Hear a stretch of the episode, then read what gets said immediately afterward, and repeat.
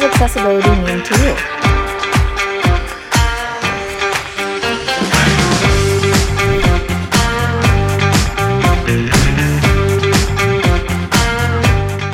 Hello and welcome to another episode of the special edition of Inclusion Revolution Radio, collaboration with accessiBe Spotlight Sessions. The Special Olympics World Games Berlin 2023 have officially concluded. We are so excited to be speaking with a guest today that played a huge part in making the games a resounding success. My name is Josh Basile, and I'm your host for today's show. I'm a C45 quadriplegic, paralyzed below my shoulders, and a power wheelchair user. I'm the community relations manager at accessiBe and a passionate disability rights advocate and trial attorney focused on breaking down barriers to access and inclusion for people with disabilities. Today, we'll be talking with the Chief Marketing and Communications Officer for the Games, Albert Tuemann. While the Games were an incredible event, they required fans cheering on athletes and media from all over the world covering the stories as they crossed the finish line. That's exactly where Albert and his team came in. They turned the entire city of Berlin into one huge fan of the Games, bringing attention and support to every athlete. Thank you so much for joining us today, Albert, and welcome to Inclusion Revolution podcast. Thank you very much for having me. Appreciate it uh, for the invite and being part of the Inclusion Revolution podcast. Hope um, that we did not only turn uh, the city of Berlin in a huge fan game, so uh, and hopefully beyond uh, to the states and uh, to every country as well. And as uh, Novie mentioned, you know, seeing uh, athletes back in town and sharing all those emotional moments uh, are incredible. That's awesome. I love that so much, Albert. And if we could go back in time, how did you get first involved in the games? And have you ever worked with the Special Olympics before? Um, starting with the second uh, question, uh, Josh. So I never was involved in this movement, to be honest. Uh, I just had slightly information about Special Olympics itself. You know, if you are somehow around um, and having some experience in sports, of course, and be open-minded on the other hand side, you know, um, you know, there's Olympics, there are Paralympics, there are different World Cups, etc., etc. Um, but uh, at that time, it was 2019. I worked uh, for a huge rental company called Sixt, um, and I have still my hometown is and was Berlin at that time. So I got a call from my two girls and said, "Dad, you have to come back." So I said, "Okay, what should I do right now? You know, working in another city out of uh, Berlin." Um, so the priority was clear set by my girls, and now I have three ones, but uh, that's another thing.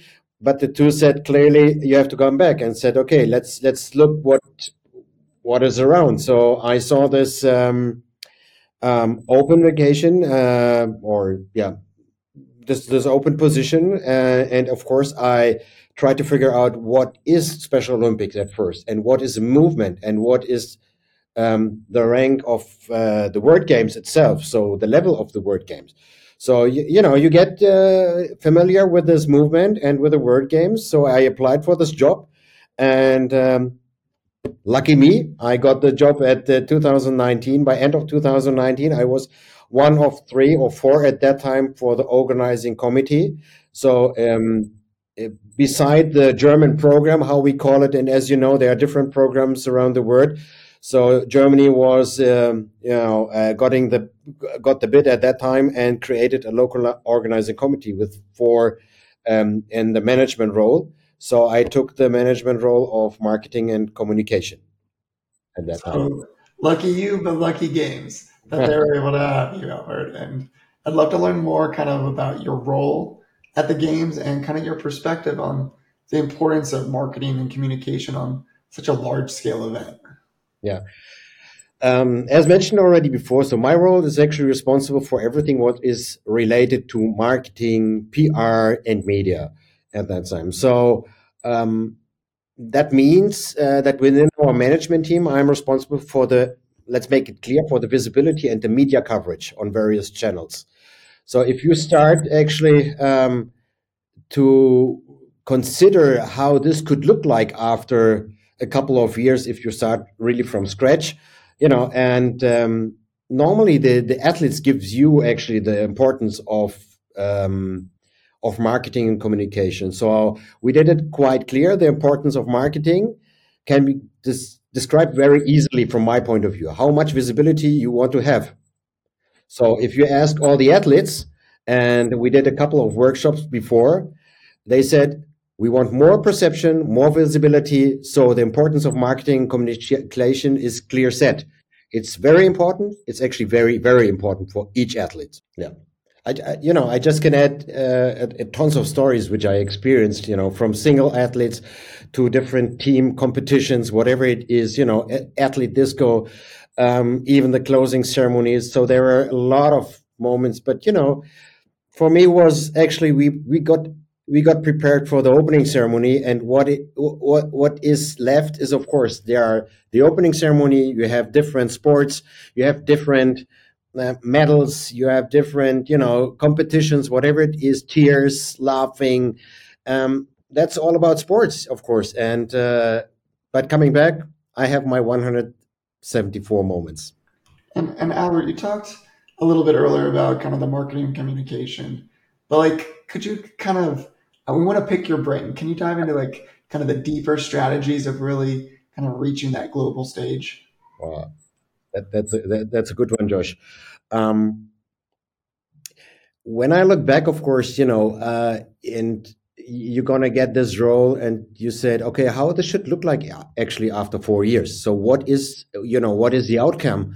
uh, at the World Game. So never was expecting something big like this, to be honest. You know, I, I think you can't be prepared, but um, and then of course you have to make up your strategy. You are coming back, you know, with a couple of experience from different um, agencies, from different um, uh, companies. You know, you you have your experience in, in due to sports, due, due to your sports experience. So my actually my my uh, my goal was to create a team um, from scratch, to be honest. So I got the first um, organizing structure. I turned the, the I, I, turned actually the the paper and said, "Can I can I start like this?"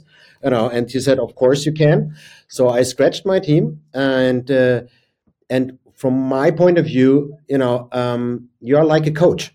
You are like a coach of of a team. So you have to be prepared, and if you want to play uh, the World Games, if you want to play at the Champions League and you're going to win, you have to create your team not just of leaders, not just of uh, people which are knowledge, but you have a you have to create a team out of mixtures of seniors, of juniors, you know, and uh, those who are you know creating the same vision as you have. So of course, I created at the beginning my vision, and uh, I gave trust to my team. I gave and I get trust back so um, we created then the strategy together with our athletes, and this is actually the main thing, because within the organizing uh, committee we had athletes, former athletes, which said, "I don't want to athletes. I don't want to be uh, taking part as an athlete. I want to be part of the local organizing committee." So the point actually, we got really clear feedback from our athletes, from our let's say employees. You know, not athletes anymore, employees they give us um, tremendous feedback, which we can use, you know, to create the real strategy. Because it's not just what we know and what we have to implement. The athletes gives us back what they need. So, um, in terms of, let's say, more empowerment, more participation for people with ID through the power of sports, but also beyond the sports. So we slowly, slowly formed the roadmap and the ramp up for especially for awareness this is what i mentioned before you know everybody is seeking for awareness uh, at that time. So they want to be visible. You know if you if you see we you know we passed covid 2 years so we had inflation we have war in europe so uh, there are a lot of things going around and but the main thing what if you ask athletes they want to be visible not hiding you know? So always from the athlete's perspective and not ours that was actually the strategy and we put and i put athletes always first. So we created the logo together we created campaignings together you know from their perspective. We created the mascots together we created the channels together. There we, we had an inclusive uh, uh, team journalist team for example. But um, i think what we put on top is we, are, we were just not focusing on sports itself. We combine it with different other industries as well. So there are two, from my point of view, there are two main industries which are very emotional as well, is fashion and music. So we combined sport, fashion, and of course music. And uh, everybody who sees the opening ceremony and beyond, you know, you have always the sound. You are always singing. You are always in a happy mood. So I think that's one of the secrets, and uh, it worked out. So, well, good, great job putting the a team together and making sure that all the right players and athletes and abilities and perspectives had a seat at the table. That's awesome.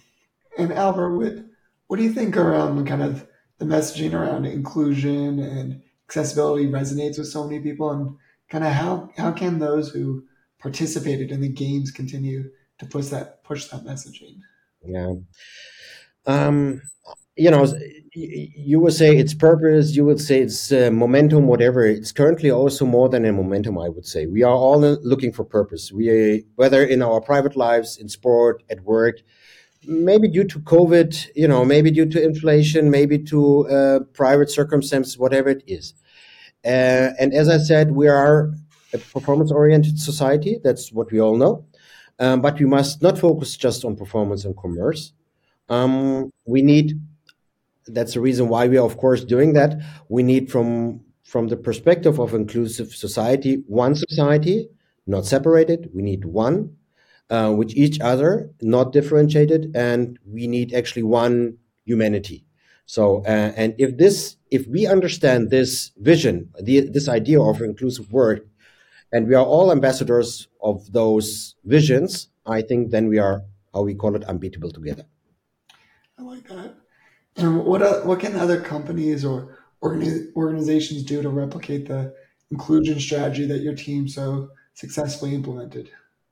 Um, yeah, it's uh, you know it's actually not such. There is not such the this strategy what you can you know took and implement. Um, I think always, you know, if you are in this position and you have to create a sporting event or something or another event, it could be a small one, um, even. So the point is actually understand your target group, understand your customer, as we said, understand your partners, be open, empathic, allow, and this is one of my main things, allow mistakes and be self-critical critical and uh, of course learn. So it's you know even if i create and i have more than 30 people in my team i'm learning every day from them.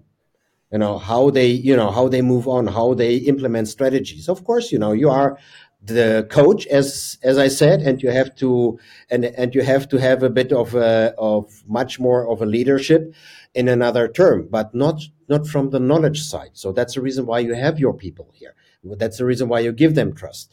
But in general, I would say allow mistakes, be self-critical, and learn. And then you, I think, then you can do whatever you want to do. Learning every day allows us to grow in, in beautiful directions and keep moving forward. And yeah. I'd love to also kind of know, like, um, like how, like, what steps or things can kind of marketing and communication departments do uh, within other organizations to make certain that kind of information is accessible to all. Yeah, accessible for everyone and for all is uh, a very huge challenge, of course. But um, I would say by making it accessible to all who need it, actually, is one thing. We share our way within the frame of transfer of knowledge, for example. You know, it's open. We, we share them. Um, it can work for Germany, for Europe, but it always needs an individual adaptation. So, of course, you know, um, somebody who wants to create an accessible event, what does it mean? A barrier-free event, what does it mean? You know, it's always uh, from your perspective, or is this, is it the perspective from the let's say from the from the other organizing committee? But in general, I would say um, people, regions, culture are different. Work is differently, but the principle actually of an organizing event remains the same as it, as in a successful company. Understand the power of sharing and caring. I would say especially in, in, in the present time. And you can learn more about accessiBe, Inclusion Revolution Radio, and Special Olympics by subscribing on YouTube and following us on Instagram, Facebook, and LinkedIn. Find us on our handles at accessibility underscore community and at Special Olympics. Thank you all, and we are looking forward to our next episode. Thanks, Albert. Thank you very much, Josh. Thank you very much. It was a pleasure.